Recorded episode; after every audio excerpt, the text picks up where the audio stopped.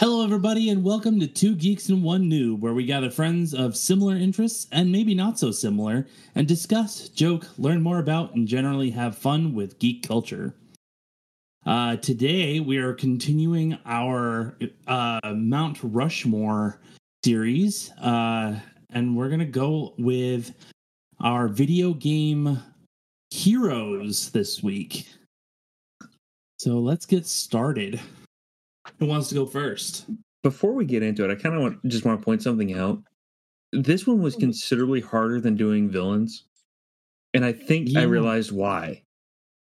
Most video game heroes are written to be either very generic or with just enough character to make them interesting to the player, but still let the the player feel immersed as the hero. Mm-hmm. Yeah.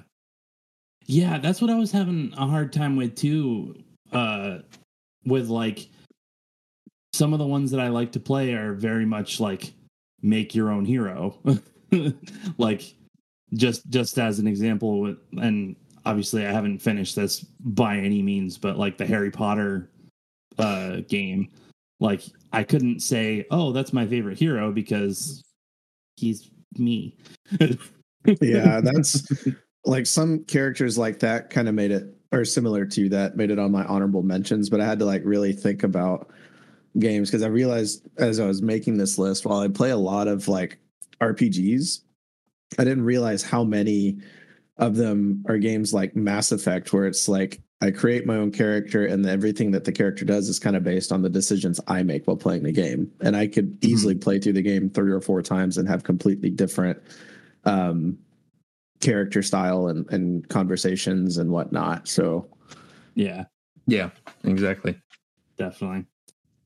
But all that being said, there are a few that we can definitely pull out from the rest that uh, are definitely the, like, absolute here is a hero in a video game. Mm-hmm. So yep. um, I will say a couple of mine are not um, exclusive video game heroes, but they are heroes that have been adapted to video game. So. Okay. okay. Yeah.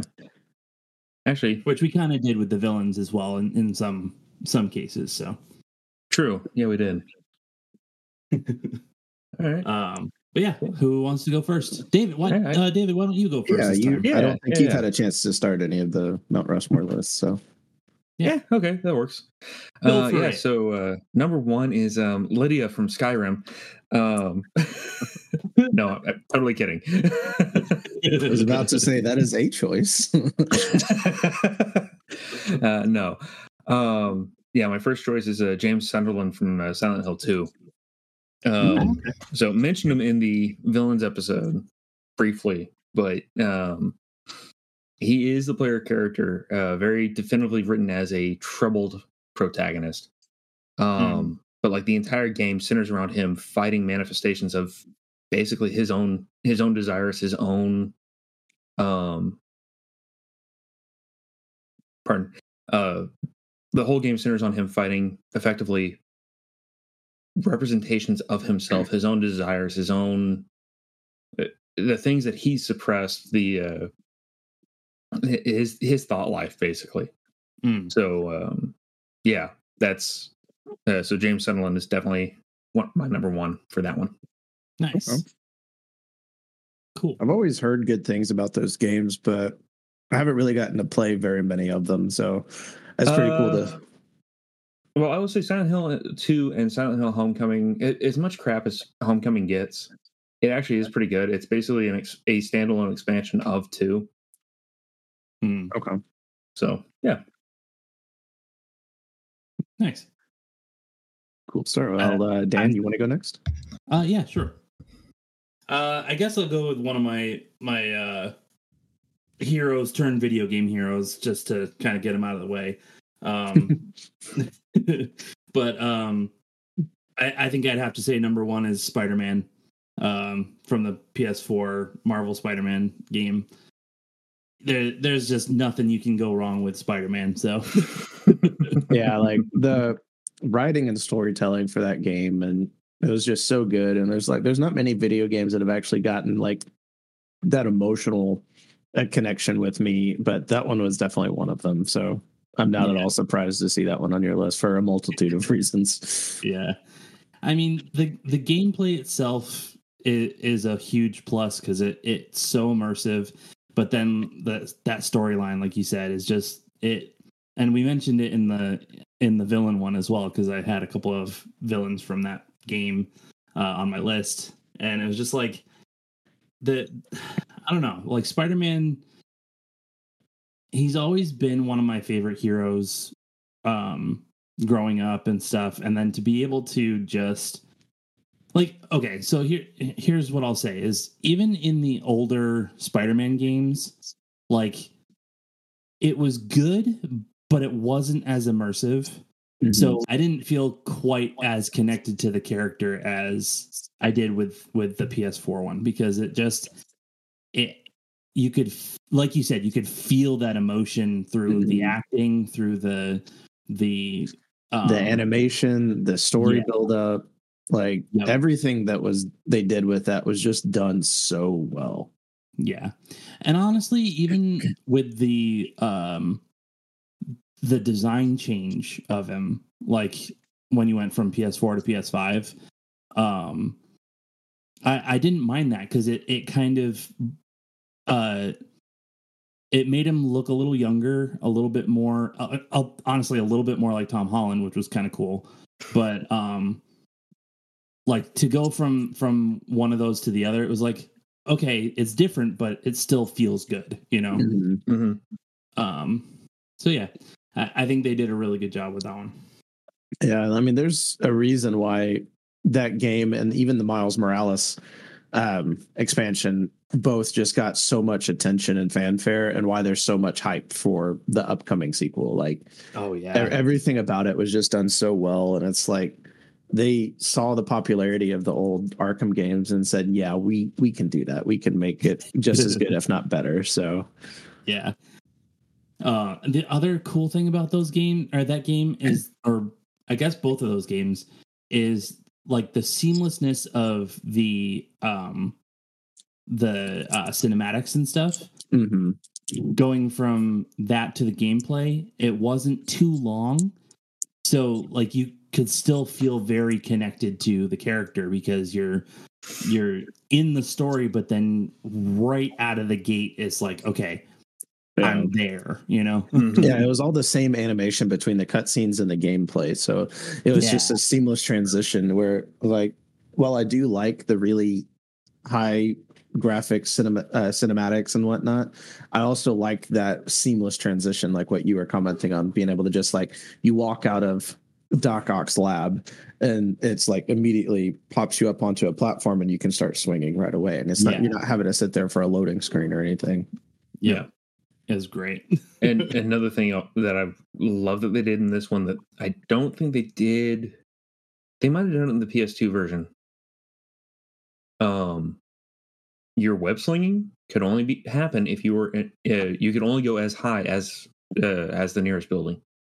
Yeah, that was yep. not a thing on the P S two one, unfortunately, because okay. I was yeah, like I, swinging well I, above the buildings on that one. So, but yeah, that in this new one, like, they really stuck to as close to realistic as you get with comic books. Right? Yeah. yeah.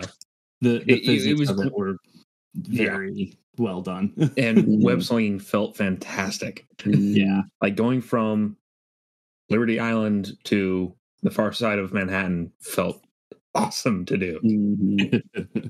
There's really just no complaints for that game. So yeah, I'm and knowing your comic book love, I already expected that one to be on the list, but also knowing how much all of us loved that game. Yeah, yeah it's a it's a good spot. It's a good one to have on there for sure. Yep. Yep. Uh, well, my um, my first one, I went with a one that has been a game that I go back to periodically, and I've bought it on like every console I can get it on. Is I picked Jak from Jak and Daxter, and like oh, I man. love the Jak and Daxter game so much. Like I, when I say I bought it on every console I can, I legitimately mean I've bought it on every console I can. I was like, I have it had it on P S two, got the remake on P S three, I got the digital on my P S four, and then I immediately downloaded it on my P S five. So, like, I love those games. I'm going to have to pick those up. Backwards compatibility. Oh, man.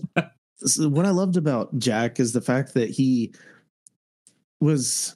He starts off as like the silent hero that doesn't say anything, like the kind of the classic old school character style with he just doesn't really talk and he's just running around kind of happy go lucky, goofy dude.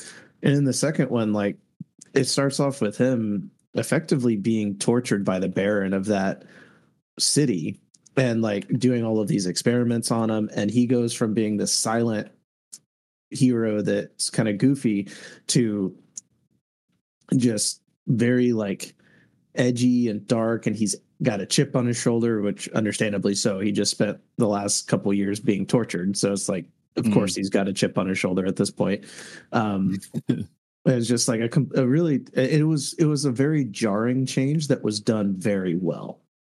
It, mm. it wasn't one of those changes where it's just like, oh, that just came out. It's I kind of like it's the opposite of what happened with Gladio in Final Fantasy fifteen, where it's like went from the cool bro to just a jerk, and there was like no redeeming quality to it, and he wasn't like understanding what everyone else was going through. It's like, okay, no, Jak went through these things by himself and he's kind of a jerk, but you understand why, and he's still like fiercely loyal to his friends and the people that earn his trust, and he will fight for to keep any of them safe if he needs to. Mm. Nice.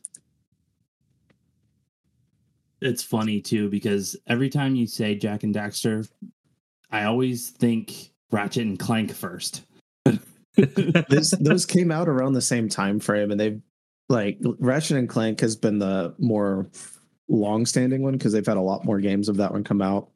Um, but I mean, the first Jak and Daxter and the first Ratchet and Clank came out around the same time, and the first Jak and Daxter didn't do as well because they did kind of try to go that typical platformer route, similar to Ratchet and Clank. And since mm. he was just the silent, quirky hero, the game didn't really stand out as like, well, this game is cool, but it doesn't do what Ratchet and Clank can do or did better in the first one. Mm-hmm. And so that was why they made such a dramatic change to the character in the second one. And that's how what helped the second and third games both stand out from the first one as well as the Ratchet and Clank games. Yeah. Nice. Nice. Okay. Yeah, not to throw it off or anything. It's just for some reason that's what came always comes to mind whenever someone says that. No, I feel that because before I played the Jak and Daxter games, I always like associated those two franchises together because of how close together they were on the release. So I'm right yeah. there with you. Nice. Cool, cool, cool. So, David, David, what's number two? Um, so my number two right. is uh is Sully from uh the Uncharted series. Oh, okay. Um, so honestly, like as much as I love the character Nathan Drake, he is he's kind of the in many ways he's kind of the stereotypical hero. Mm-hmm. Um, but Sully's character always kind of had this. I mean, pointedly paternal, but at the same time was a bit more laid back and jovial. It's mm-hmm. not to say dads can't be, but more in the sense of like, he's like, I always knew came in. Um, he always came in clutch. He was, he was always there uh, when it mattered the most, but that, and also just some of the best dialogue in the series comes from Sully. Mm. It, it's either oh, these yeah. lines that you just don't expect of his backstory. It's like, wow, that was um, uncouth. uh, or it's these very poorly timed jokes oh. uh, that just make him seriously endearing. Um, See, yeah, I, but, I would I would more put him in the uh, fun uncle uh, the category. The, there you go. Uncle. Yes, because he he he has a fatherly uh, way about him, but he's he's more selfish than a than a father, like a typical father would be. Mm-hmm. Yeah, yeah, that's a really good description of him. Actually, like he he definitely goes to bat when he needs to, but it's Absolutely. always, there's always that underlying, what can I do for myself? yeah. Yeah. I, I like the way you said he, he comes in clutch though. Like he when like when you need him, he's there. Yep. But yeah. Cool. Yeah. That's I a like good that one. one. I, I like that one a lot. Yeah. Even as the one that's probably played the least uh, Uncharted of the three of us, I still can understand and appreciate that one. Yeah. So if you don't mind, I'll I'll uh, piggyback on that one because my second one is actually Nathan Drake. Oh, nice. oh, nice. So see, I, Caleb, I that's stay. how you do a follow-on without taking someone else's.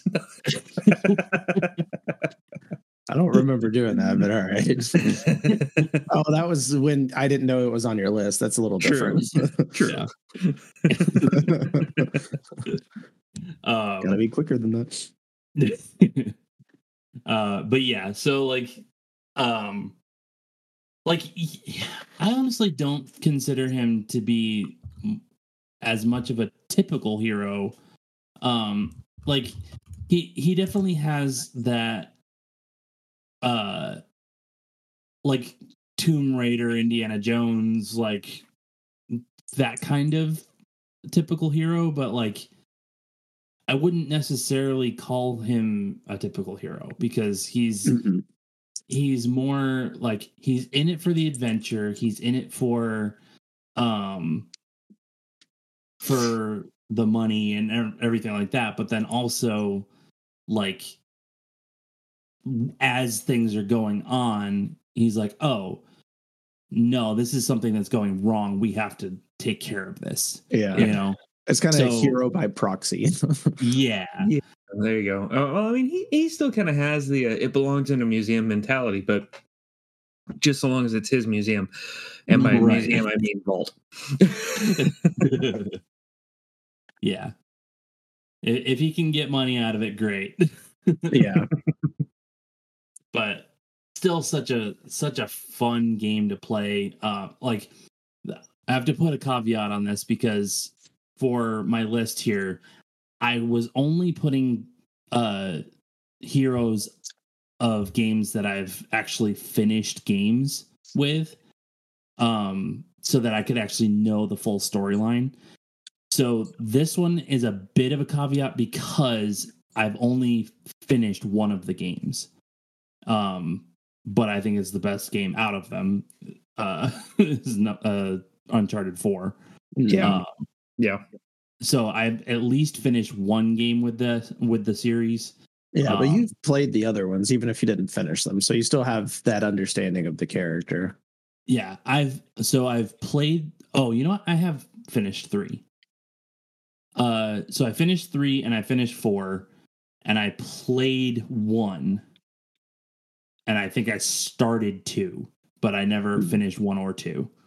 Okay. Um, but yeah, even so, I finished one. That's the only one I finished. But. well, it's, it's it's really difficult to go from playing four to back to one. Yeah, that's fair. Even in the remasters, it's hard. Different. Yeah, because I I bought the um the Nathan Drake uh. collection set. yeah collection with my P S four and nice. uh yeah so so I played three first, or like I I'd played three before I had it, so I played through three again, and then I was like, all right, I should probably go back and play number one to know what the rest of the story is. But yeah, but again, like the the character himself. And, and I think along with yours, uh, David, like the the two of them as a, a duo is just like, okay, th- like this is what makes a good video game, you know? Mm-hmm. Mm-hmm. That storyline mixed with the action. And I, I always like the games where you can climb stuff. That explorer stuff. Yeah. yeah. Oh, yeah. The adventure games and stuff. Those are so much fun. Yeah, so that's that's my number two. Nice, nice. I like it. So my number two, when I showed this one to David, he was like, of course he's on your list. So this probably won't be a surprise to you either. But my number two pick is Sora from Kingdom Hearts. Uh, okay. And like I have this, for anyone that knows me, knows how much I love the Kingdom Hearts series as a whole. And I mean, I was like, I've got a tattoo of Kingdom Hearts on me, for goodness sake. Like, yeah, I clearly like the series. um, but no, yeah, I, I had to go with Sora. It's It was kind of a tricky one because Sora has some unique characteristics that make him kind of an obnoxious character in the first game. He's just like this goofy kid that doesn't really know what he's doing. And there's some like these kind of like stereotypical like anime trope almost in the game and and all three of the games, um but just seeing like kind of what he goes through and just the different stuff that he develops as he goes through the three different games. And also just like it's it's a big nostalgia pick for me too, because I've had I mean I started playing the Kingdom Hearts games shortly after the first one came out because I saw it at a friend's house. I was like, oh, this looks pretty cool. And like I've put hundreds and hundreds and hundreds of hours into the trilogy as a whole. That's another one that I've bought on like every console I've owned. So um it's just yeah it's it's very much a nostalgia pick for Sora, but a fr- from a franchise that I love very much. So yeah, Sora was uh just had to be on the list for me. So noise So I know David. Nothing about those games, so it's just like which is funny considering your love of Disney. Like, it's kind of funny that you haven't played through Kingdom Hearts because you go through so many different Disney worlds throughout the games. Yeah, it's kind of funny I, that you haven't played that one. I've and David has. Very different time in my life. Yeah. True. So I've I've had the interest of the Disney side of it.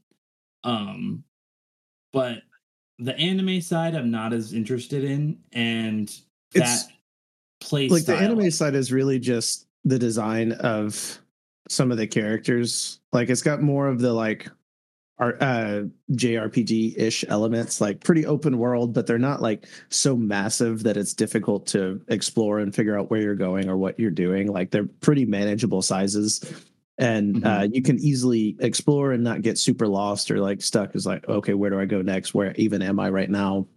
Like they're far yeah. easier to explore in Kingdom Hearts than they are in some other standard traditional J R P Gs. Oh yeah, uh, I would definitely recommend it. A, knowing your love of Disney, and B, just how good the games actually are. Like it's a series that I can recommend to you, and I think you'd enjoy. Yeah, mm-hmm. I- I'd like to give it a try at some point, definitely. Oh, David. Okay, so uh, my number three is uh, Jade from Beyond Good and Evil. Hmm, um, okay. So Beyond Good and Evil is a bit of an older game, um, and the sequel has been in development hell for fifteen plus years. Um, it's kind of coming up on a on a Duke Nukem Forever territory there. Um But Jade is not the traditional hero. She's um, she's a photojournalist, um, but she's having to, or an investigative reporter, one one or the other. I can't remember. It's been a long time since I've played it. Um, but I just remember her hero was sticking with it. She was one of the first heroes that wasn't poignantly some some hero. She was just kind of Joe Blow that was blown into this situation. And she manages to come out on top. It was also kind of my first introduction to stealth gaming. Um, hmm. uh, but uh, that was one of the main reasons why I, I would say Jade would stick stick with me. And she was one of the first that kind of came out of nowhere of not being the traditional hero. Um, very much heroic in the fact of she she saw what was right and needed to happen, but definitely kind of broke the mold. Like, No, no, we can branch out a little bit further here. So, hmm. yeah, Jade. Okay. Nice. I'm looking at a picture of of what she looks like, and it looks like she's a photojournalist. Yep. She's got a camera in her hand, so in almost every picture. It looks like there is a pig character. Yes, that is actually her dad. Okay. um, he, well, I say dad. Um, adopted father. Um, so the, yeah. Uh, um, yeah, he's, uh, he kind of looks after, I, I'm pretty sure she was an orphan. Can't remember. Again, it's been forever since I played it. Um, but that world was actually a lot of fun to play around in because there were these characters who were anthropomorphized animals. Um, mm-hmm. think, uh, think Rocket, basically. Okay. Um, so there was a little bit of the stereotypical um, collectibles type thing going on with the gameplay, but it was more focused towards the action, more towards the storyline, um, and the world building as well. Uh, so, I mean, as your character is, un- as Jade is uncovering this grand conspiracy going on, um, you're learning more about the world as she's learning more about it. Um, mm. So, yeah, it was it was a really interesting uh, dynamic. And I, at the time, I think it was fairly unique. Um, but, cool. yeah. It's funny because I'm looking at, like I said, I'm looking at the, the pictures of the characters and stuff, and like seeing how it was very much that early PlayStation graphics and stuff. And then I'll see like the updated, like, um, concept versions of it, and I'm like, oh man, that actually looks like it'd be really cool. Yeah, I think the updated version, they were planning to make it um kind of uh, that seamless open world that we we're coming to know and love now. Um mm-hmm. But um I think they were also kind of, I don't know what happened, to be honest, because it, it, the game was a cult classic at the time. Yeah. And then whenever they first announced it, E three twenty sixteen, I think. Anyway, when they first announced, like, no, no crap, here's the trailer. We have something to show you about this. Mm-hmm. Um, it, uh, they showed it off, and the crowd went nuts. It, uh, and there were lots of people freaking out, like, holy cow, they're they're actually greenlighting this. Awesome, let's go. Mm-hmm. And I'm not really sure what happened past that point. hmm. So who knows? We might see it still, but at this point, I don't know if it's going to be able to survive the hype. Yeah. It'll come out when we get Half-Life three. Shut up.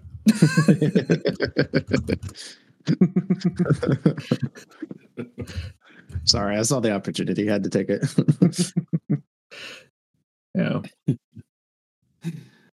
Okay.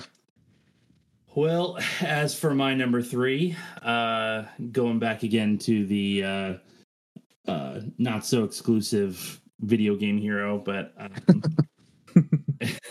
uh, specifically in uh, one of the games, uh, Batman from Arkham Knight. Mm-hmm. That one of my all-time favorite Batman games ever. Um, I just, I love everything about Batman in that, in that game.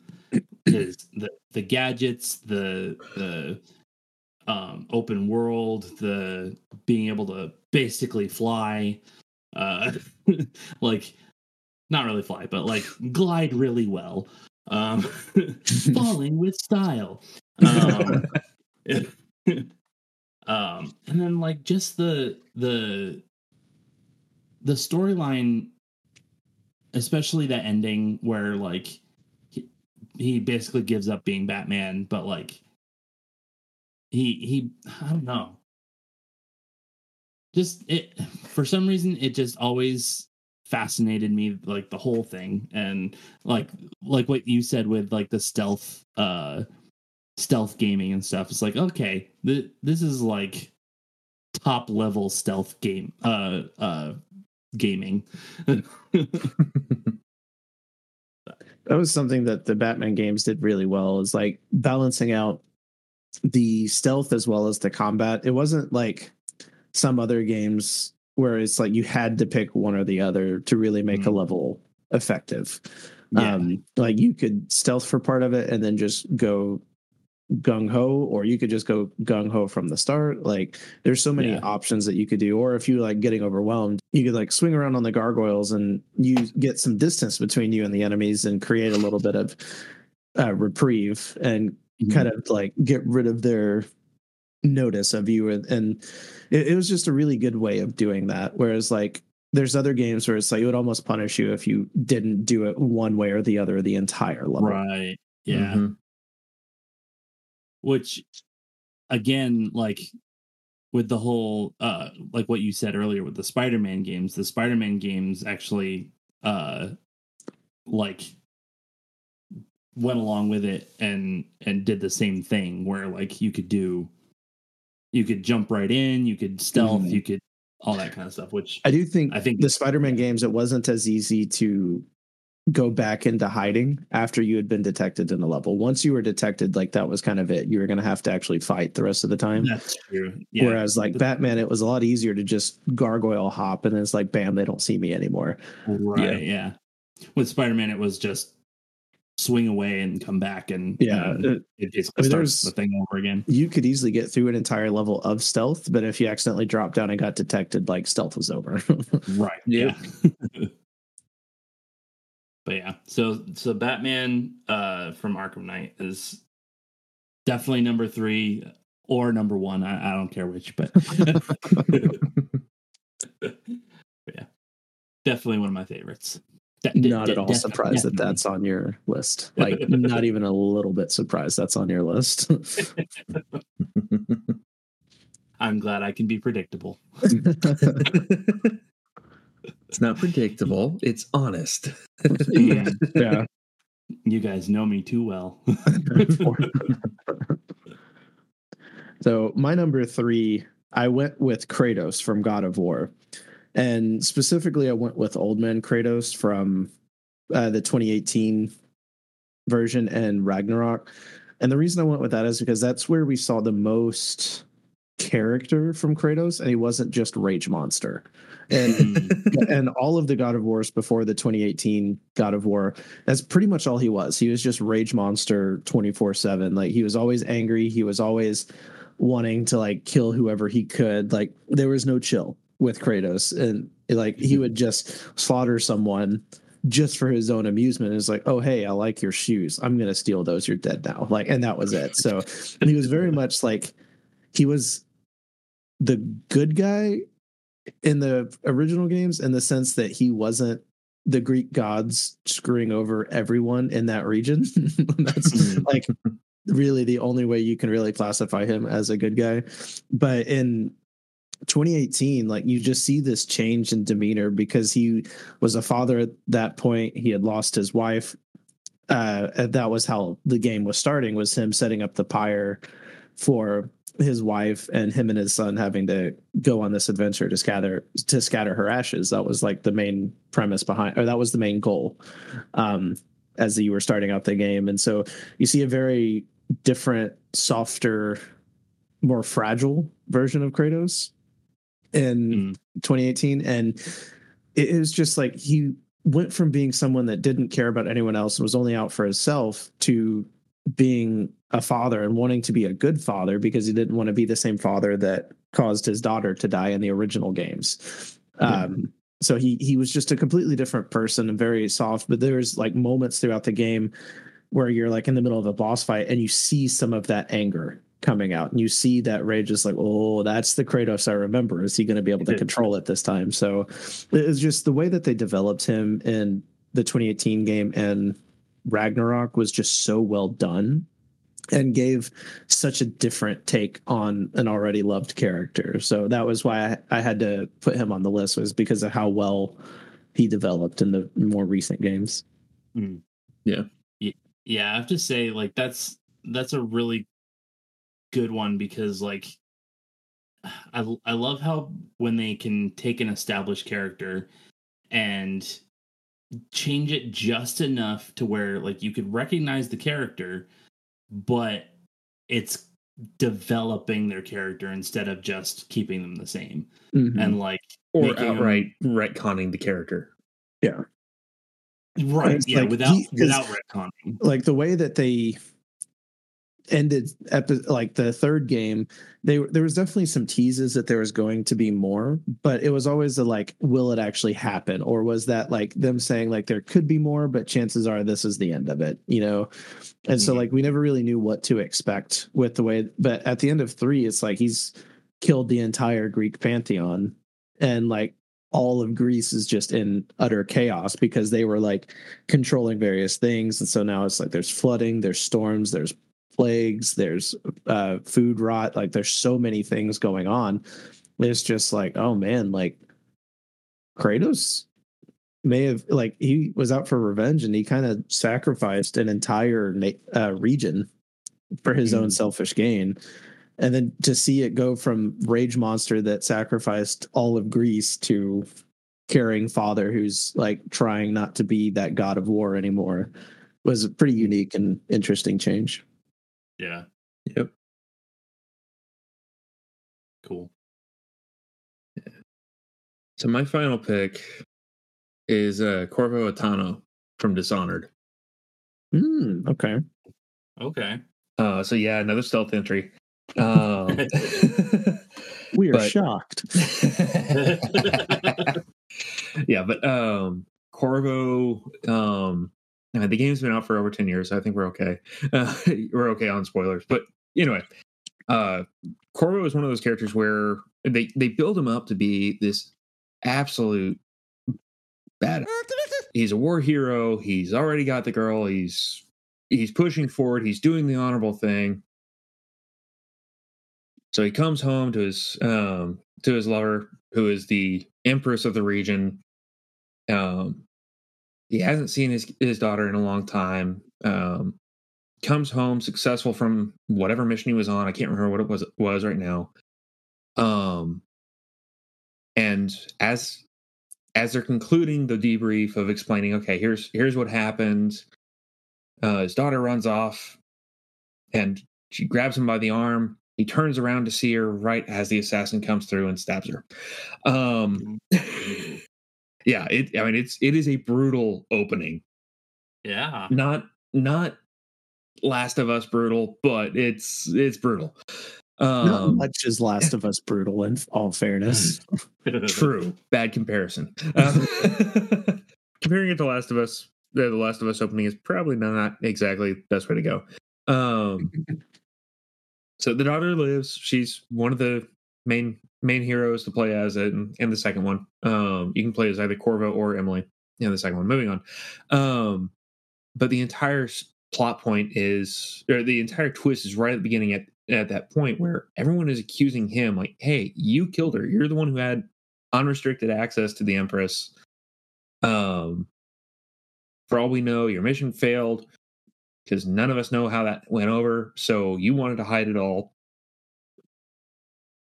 um, the, take over the, the empire for yourself. Um, so, hence the title of the game, he's been dishonored. Mm-hmm. The whole plot point is a literal deus machina, where the, the deity of that world steps in and says, hey, um, yeah, so now that you're nothing, cool, you're going to be my, you're, you're going to be a, be a champion for me now. Uh, so I'm in, in endowing with these powers.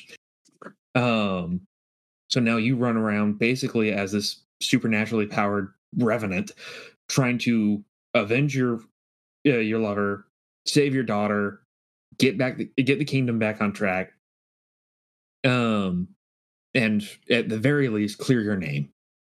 Um, but um, just the fact that they put you in such uh, that the The developers put you as the main character and put Corvo in such a spot where there is nowhere, nothing to do but crawl your way back. Um, mm-hmm. and the the way they they craft the story around just that opening scene is why I'm I'm having to recognize him, because he's he's definitely one of those characters who builds himself back up, um, and does so from very very little. um, so, yeah, yeah. Nice. Hey, I actually heard about uh have heard of that one.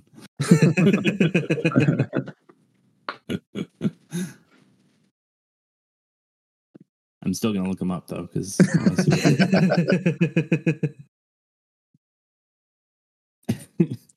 Because yeah. I always remember looking at that, the cover of that, uh, that oh, and game seeing, and going, oh man, that looks so cool. And seeing the mask. Yeah. Yep. The mask, the blade, the the mark of the like outsider. Said, the, yeah. The the the stealth stuff. Yeah. Just like, oh man, that looks so cool. But and the fact that they work out the mechanics so you can be as chaotic as you want to and maintain stealth. Mm. That was impressive. Yeah. Nice. Funny thing too is that this one I always got mixed up with that one uh called Thief, I think it was called. Mm-hmm. Mm-hmm. Um, older game, but yeah. Yeah. And a remake. But yeah. Older game, but it checks out. I will say Next, the remake did not do great. Mm. Of Dishonored or of uh, uh, Thief. Oh, okay, gotcha. Yeah, I, yeah. I didn't like. I I think I played a demo or something of it, and I was like, eh, this isn't that great. Which is why I didn't ever play Dishonored.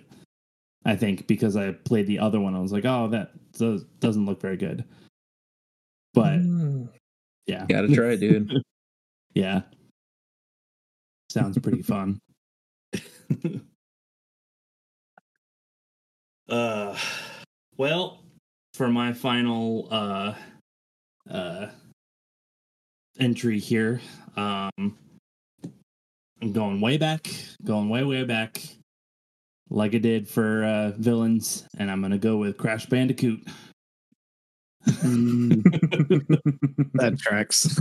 Yep. First, first PlayStation game I ever played, and so much fun.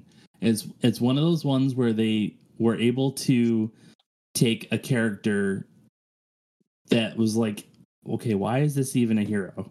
And go, mm-hmm. oh, this is actually really fun. And then and then do different versions of it too, with like the so they did the first uh, two games, I think it was, and then they did Crash Team Racing, which is very much like Mario Kart. Um And like they, they did so much fun with that, and then they went back and did a third one, I think. And um, but like each one had its own like merit to it, because like there was like the first one was very straightforward, very just like okay, we're going to, to different worlds and stopping the bad guy.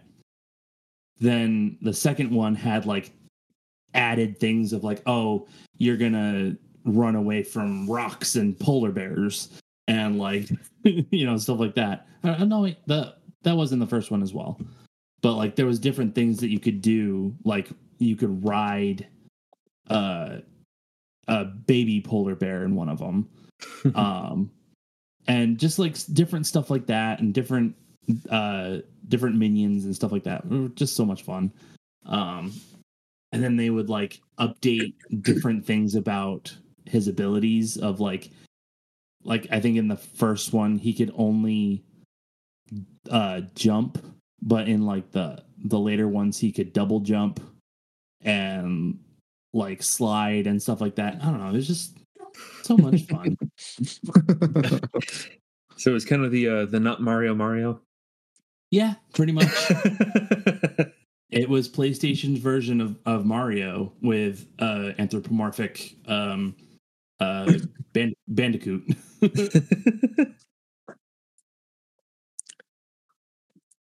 Yeah, so much fun. I like it.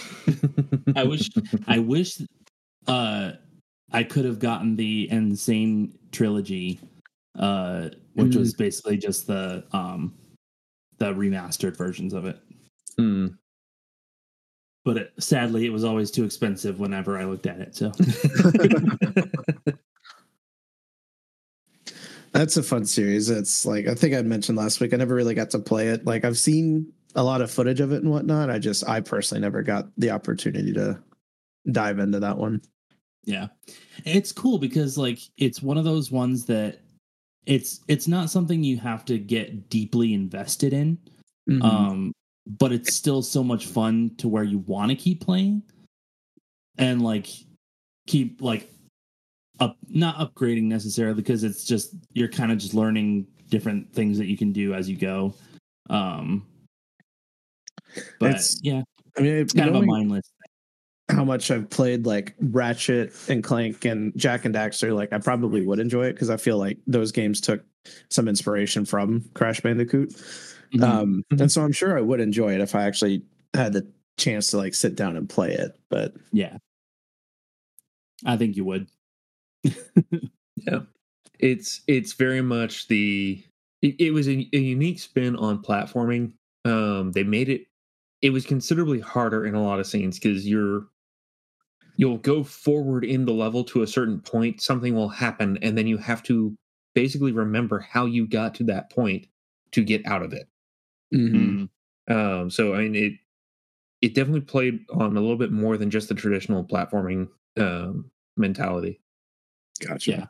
It, it was definitely very, very much linear, but at the same time, like there were certain parts where you would you would go forward and then you would go backwards down another trail, and it, like there was like a split in the trail, and so you'd go down one and then you'd have to come back down the other way to uh, like get the uh, the Wampa fruit or the mm-hmm. boxes that you had to open or things like that. So yeah, a lot of fun. Mm-hmm.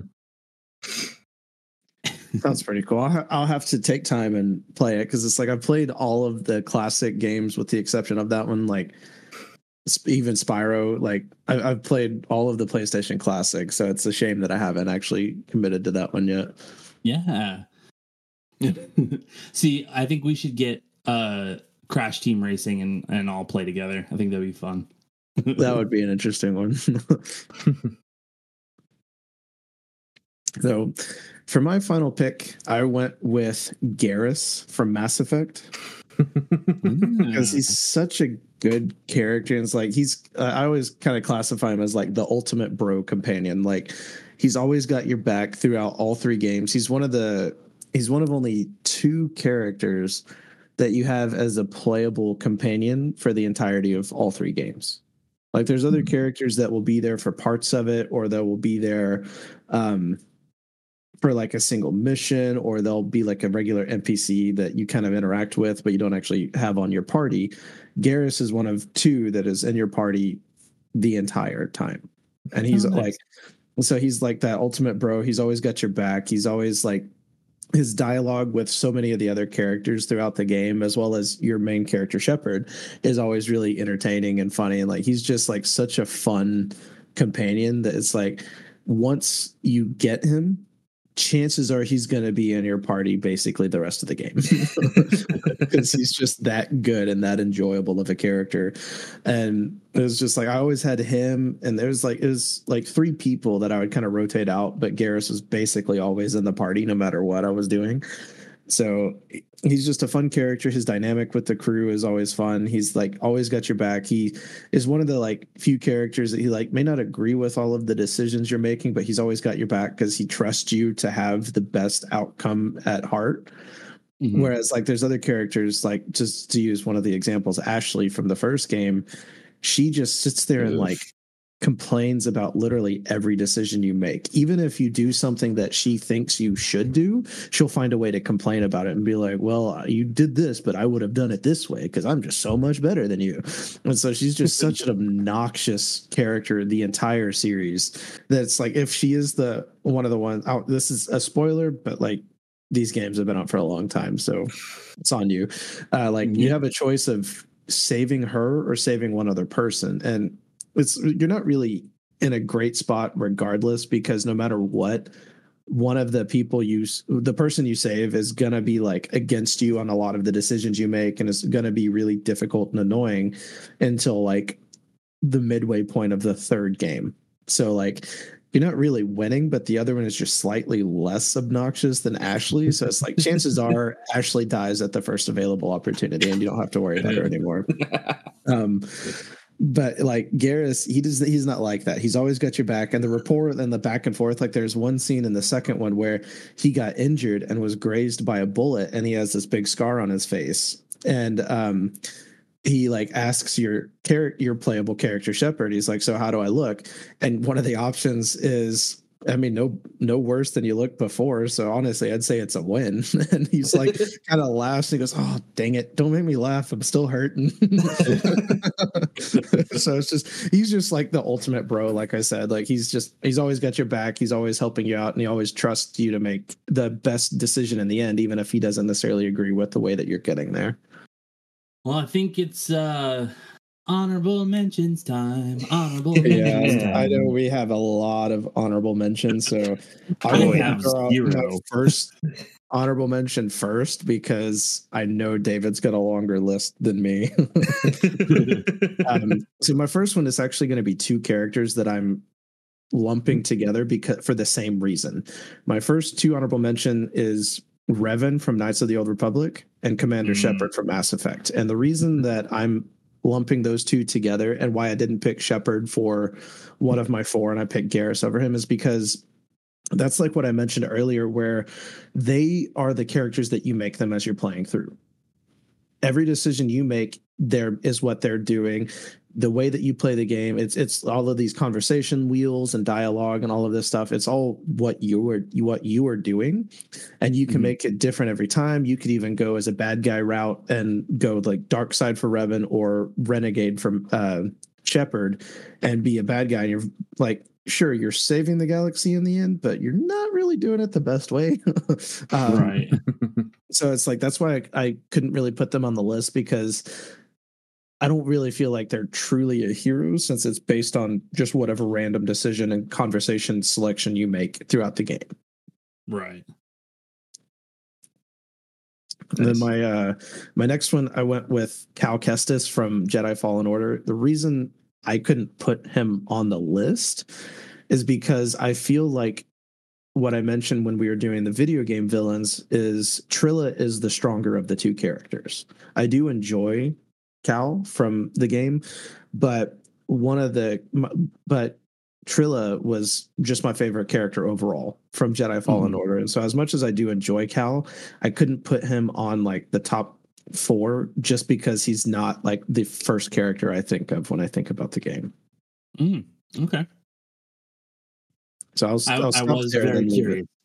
Oh yeah, like he he is a a character that's really high up there, but yeah, since Trilla is just ranked so much higher, and he's like, he just doesn't have as much development in the first game as I would have liked. And the, granted, mm-hmm. with the second one coming out next month, that that may change. That may bump him up a, a little bit higher on the list, but mm, at true. least for now, I had to place him on the honorable mentions.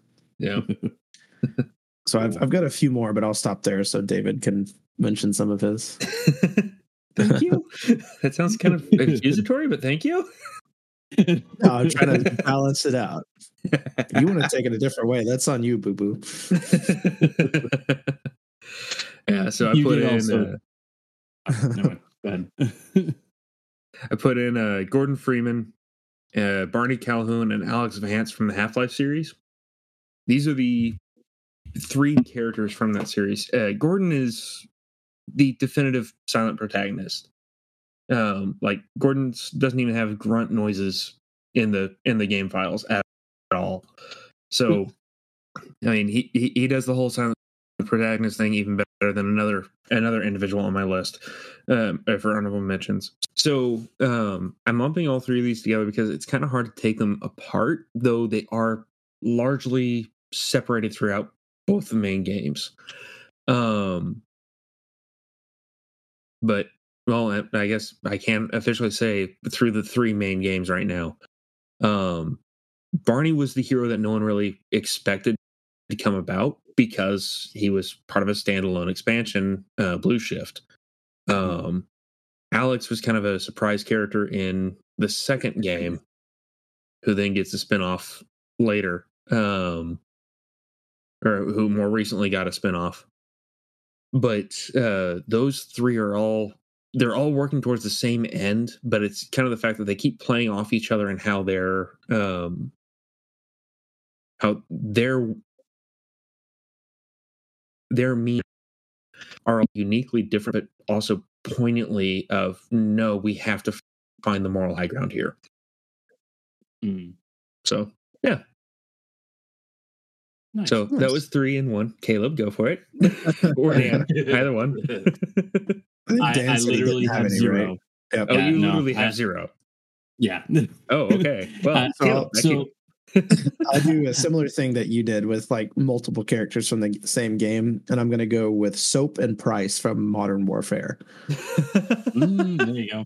Because they're like partners throughout the whole series, and they like do all of the missions together, and it's like they're kind of like the sarcastic bros. So like they they just fit hand in hand too well together.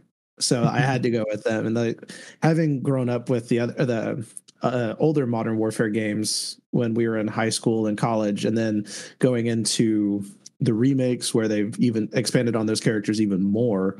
Um, and just how fun the games have been and how good the stories have been. Like I had to add them on the list just because they're such fun, cool characters and like really good designs as well. Yeah. Mm-hmm. Yep. So, okay. I, I have, I, I will add some honorable mention stuff here. Uh, cause I just thought of them. Uh, uh, again, it's, it's the, uh, adaption or the video game adaption versions of them, but, uh, Aragorn, Legolas, and Gimli from, uh, from uh, the Rings game. Yeah, yeah, yep. from from Return of the King, especially. That's fair. Like, I hadn't thought about that, but as soon as you said the names, I thought of that game immediately. I was like, oh yeah, there it is. Yep. I mean, just them being who they are in the movies and being able to actually play them is like, yeah. And that was a really well-made game, I gotta say. Like, for its time, definitely. Yeah. I, I remember playing that one with a neighbor kid that uh, he was homeschooled, and so when I would get home from school, he'd pretty much come over like every day or every other day. He was like, let's play, let's play. And so we'd just go yeah. and just binge that game as much as we could. Yep. Yeah. My, like, my even brother in the Game Boy version, they, they were pretty well fleshed out. Yeah. The Game Boy version? Yes, there was a Game Boy Advance version of both uh, Two Towers and Return of the King. Dude, I didn't know that. Mm-hmm. I mean, I never had a Game Boy Advance, so. Ah. Guess it really wouldn't have mattered to me anyway, but. But anyway, go ahead. Yep. Continue on. Um, next one I have is Samus Aran.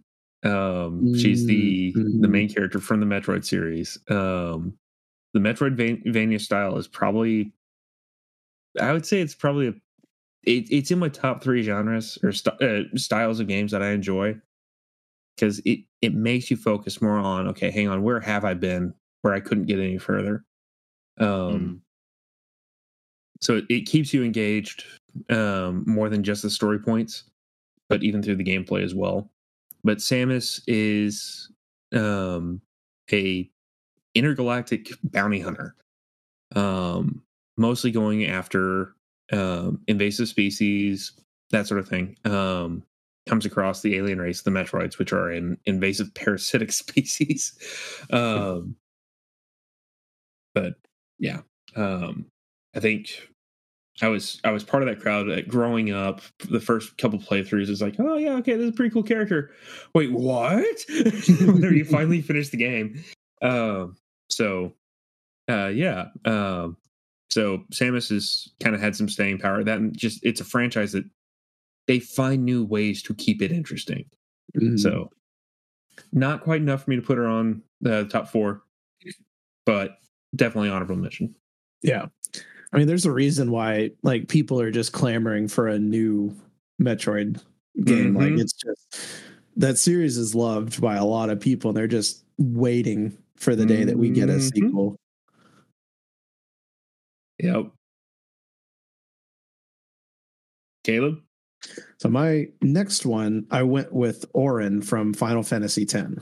Oh, that's another game that I have a, a long-standing love for. And Orin was just such a cool character. He's kind of like that samurai-style design and fighting style. And he's just got this big katana, but it's just ridiculously big. And like he just hits like a truck and like, which that's always my favorite style in gaming is like I always lean more towards the characters that can like take a hit and hit even harder. And so Orin just kind of fits that bill really well. And he also gets to make a brief comeback in Kingdom Hearts two, which was a really fun little tie-in since they bring in various Final Fantasy characters. So he's just such a cool character and cool design. And he's one that like, he's the first party member character that gets introduced in Final Fantasy ten. And so he's kind of like with you, even though he's not in the party until several hours into the game. He's one that you get introduced and start to build that bond with earlier than some of the others. And he's just, again, he's such a cool character. So yeah, I, I had to add him on the list for sure. Mm. Absolutely. Uh, I'll go ahead and knock out another one. Uh, my next one, I went with Geralt from Witcher. Oh, there you and go. I love the Witcher series. I've The or really the Witcher characters, because I've only actually played the third game, um, but I've seen playthroughs of one and two, and Geralt is just such a cool character, and Henry Cavill was like absolute perfect casting choice. No one else will ever be Geralt. Agreed. Um, he's just he's just such a cool character, and he's another one that's like you do have some conversation stuff, but he's the same character, so it doesn't really change like it did with like Shepard and Revan and so on. So. Like, he's just such a cool character, and it's like the game was really good. And that was one of the like first games I got to play um, when I m- moved out several years ago. And so it's like, it's just so fun. It's so fun. I love that game, and I had to add him to the list as well. So nice, nice, cool. I'll add yeah. another one on there. Sonic the Hedgehog. There you go. That's a classic choice. Yep. Specifically from uh uh was it Sonic? Oh shoot, Dreamcast? No, it was there was one that had the specific level in it. Um, it it was it wasn't pinball, but it was something similar. Um, uh, uh, I want to say that was know. Sonic two. I th- I think it was. Yeah. Wow, but I can't yeah. believe I even. Eh. Yeah, because it was one of the original side-scrolling ones, right? I, uh, yeah, I think so. Okay. It's it's been a very long time since I played it, but same. Yeah, it's been a while. I've only actually played one Sonic game, and that was on the Sega back in the day. So, yeah, yeah. Oh, uh, I'll throw one more on there real quick, just just because it's quick. Uh, and I, again, haven't played through the full game of it, but uh, Rayman. Oh yeah, that's another classic. I'm one. Not familiar. Uh, that is another classic pick. Yeah, it it's such a weird game, but like for some reason it was a lot of fun to play, and like it, it was very much on the same level as uh, Crash Bandicoot, but in a different way. Mm-hmm. Okay, I might have to go look this one up. They're fun games, so I would I would check it out. Like they're, I've, I've they had a new-ish one that came out.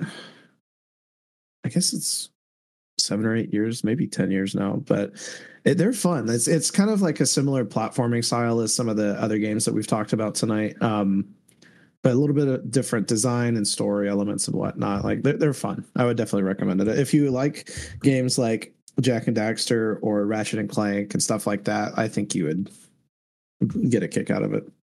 Yeah. Agreed. All right. Um, so Caleb, I may be, I'm, this one is probably a gimme, but, um, another one I, I'd put in there is Link, uh, from the mm-hmm. Legend of Zelda series. Yep. Yep. He's such a, like, the yep. reason I didn't, one of the reasons I didn't have him on my list is just because he doesn't speak. Yep. Like that was, I couldn't really put him on my list because I was like, okay, no, like he, he literally never talks the entire series. So it's like he's a cool character and cool design, but like I can't I can't put him on the list because we just he doesn't talk. But he's he is a wonderful musician. You have to give him that.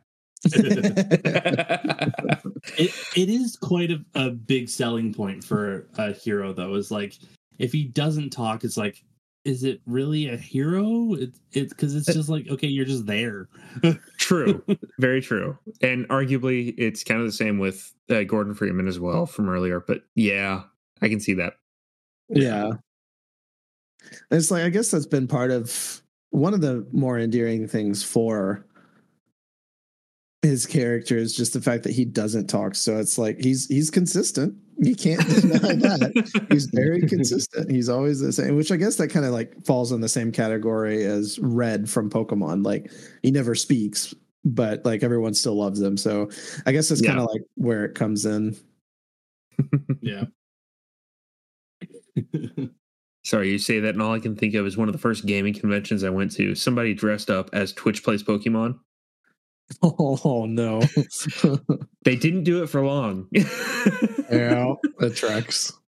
That tracks. They uh they basically just stood in the in the free play free play lobby and people would just yell out, left, right, throw an item, forward, jump.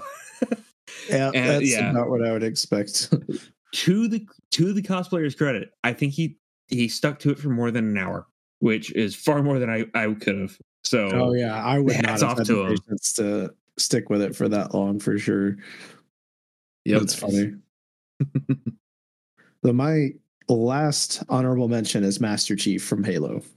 Ooh, I had to throw him in there because like Halo was really the only game I had on Xbox for a long time, and me and my old roommate have done so many like legendary playthroughs of all of the different Halo games. Like I think we only have the two most recent Halo games left that we haven't played, and those don't matter. Um but like we've played through we've the two of us have collectively spent so much time, and we also used to play um do LAN parties back in high school where we would just invite everyone over that we knew and have like a couple different Xboxes hooked up and run around playing Halo. So it's like I've put in a lot of a lot of hours on Halo, and that was one of the few games I actually played multiplayer on for a long time. So I, I had to round out the list with Master Chief. It was too fitting. Yeah, I remember the the first um, real experience I had with Halo was a youth group party uh, that we had at my my parents' house where. Uh, down in our basement, we had a T V set up and everything, and so uh, we had a couple of guys bring over their Xbox, and um, we played multiplayer for probably a good couple of hours, and it was like, oh, okay, all right, this is fun. It's fun, especially when you get the right group of people together. Um, oh, yeah. Because I remember it's just like a running joke with our old group was my old roommate, Justin. He would be the one that would typically host it. And we'd have like two or three different Xboxes hooked up, all connected. So we'd have a pretty large group of people playing. And his younger brother would o- occasionally play, but he didn't really enjoy it. And we would always play this zombie mode where it's like one or two players start off as a zombie and they keep dying, but if they manage to kill any of the other players, those other players are immediately turned into a zombie, and they st- like you keep going until either time runs out or everyone's been turned into a zombie. And mm. so there was always this running joke of, Brian, we need a zombie, and he just hated it. And it's like got to the point where he actually ended up getting pretty good because he just wanted to like make us all mad. But like, oh man, there's so much time spent on Halo back in the day. Nice. nice. Yeah, so I guess with that, it's kind of down to my last couple. So I'm just going to breeze through them, not really give much backstory on them. Um, the Guildmaster from the Fable series. Okay, yeah, good choice yep. there. Um, Vincent Valentine from Final Fantasy seven. Ooh, yeah. Yeah, yeah, yeah, yeah. Uh, Simon Belmont from the first two uh, uh, Castlevania games. Okay, classic choices. Yep. Uh, this one was kind of hard for me to throw in there. these, it he helps the story, but very indirectly. Uh, mm. Deckard Cain from Diablo. Mm. Okay. Yep. Um, Meat Boy from Super Meat Boy.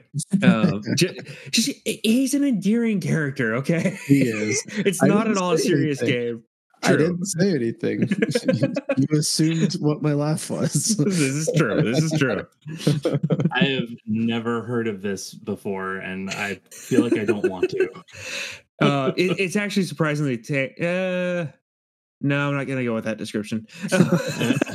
It is a platformer that is also a. Uh, it is a pixel precision, Twitch-based platformer. Huh. And not Twitch as in the streaming platform, but Twitch as in like you, just that slight movement is hit or miss. It's success oh, or okay. failure. It is simultaneously one of the most fulfilling games you will play and one of the most frustrating. um, and then like when, uh, like when you're playing Mario and you uh, jump right at the edge of a, a cliff and you're like hanging off and you're not standing on anything. Except there's no hanging mechanic. Uh, okay. But yes. Um, and then the other one, I don't know. He, he's on the honorable mentions in part because, again, he's not really the hero. He does push the story on further. And, uh, but additionally, depending on the ending, he's not the hero at all. He's pointedly the enemy. um, I put in uh, the narrator from the Stanley Parable. Oh, okay. Interesting. um, which that one I kind of want to give a little bit of a shout out to. That game has had so much staying power with me. um, like it, it started off as a mod of the Half-Life games, uh, um, kind of a standalone campaign that you mod into the base game. Um, but the entire point of it was to make fun of the then growing trend of dynamic narration, um, mm. uh, which some games manage to pull off, but um, they would use it to illustrate that if you're if you're writing a, a story-based game, there's only so much dynamics you can throw into it, into the storytelling, into the world, where really all you're doing is you're you're putting out the illusion of choice. Mm-hmm. Um, and so the entire point of the Stanley Parable, it's a walking simulator, but the entire point is to emphasize this, this whole premise that, okay, no matter what you do, the creators of the game have already pre-planned what's going to happen. Yeah. And they keep updating the game. And I think they are, I think they're still adding endings to this game. The game's been out for fifteen years. Uh, at least a decade, and they're still adding endings to it just because it has that much of a cult following. Interesting. Um, but the game is absolutely hilarious where, again, some some endings, he's pointedly the hero, uh, the or he's just the narrator. He's just kind of this passive force. Others, he's helping you, the character, move the story along, sometimes to very annoyed effect. Um, where if honestly, that was one of the games I start I started to learn about. No, no, no. See what the idle animation is, and if there's any Easter egg with it, because there is no idle animation for for the main character Stanley. You you don't see your character ever. Mm-hmm. But if you're away from keyboard every now and then, the narrator will chime in and start mocking you, the player. um. So uh, yeah. Anyway. I could gush on that one for a long time. Nice. Solid list there, gentlemen. I think we had some pretty good options there. Very good, very good. Mm-hmm. So that's the end of my list. I don't know about if David has any more or not. That's the end of mine. And it is pointedly the end of mine. I also want to point out a what I feel is a horrible, horrible overlook in our uh, video game villains list Um, at least as an honorable mention, Kratos. Mm-hmm. Yeah, as soon as we finished the recording for the video game villain honorable mentions, we were all like, wait, no one said anything about Portal. Yep. And that's because I've never played it, so I don't know. Fair. uh, well, that'll wrap up this episode, but uh thank you everyone for listening. If you are listening to us and have our social media, please put in your list of some of your favorite video game heroes and villains, um and we look forward to doing this list again. We'll probably take a little bit of a break and do a different Mount Rushmore later down the road, but yeah. Thanks for listening. Yep. And just remember, if ever you're low on cash, cut the grass, maybe throw a pot or two around. You might find some cash lying around. Love you guys. Bye.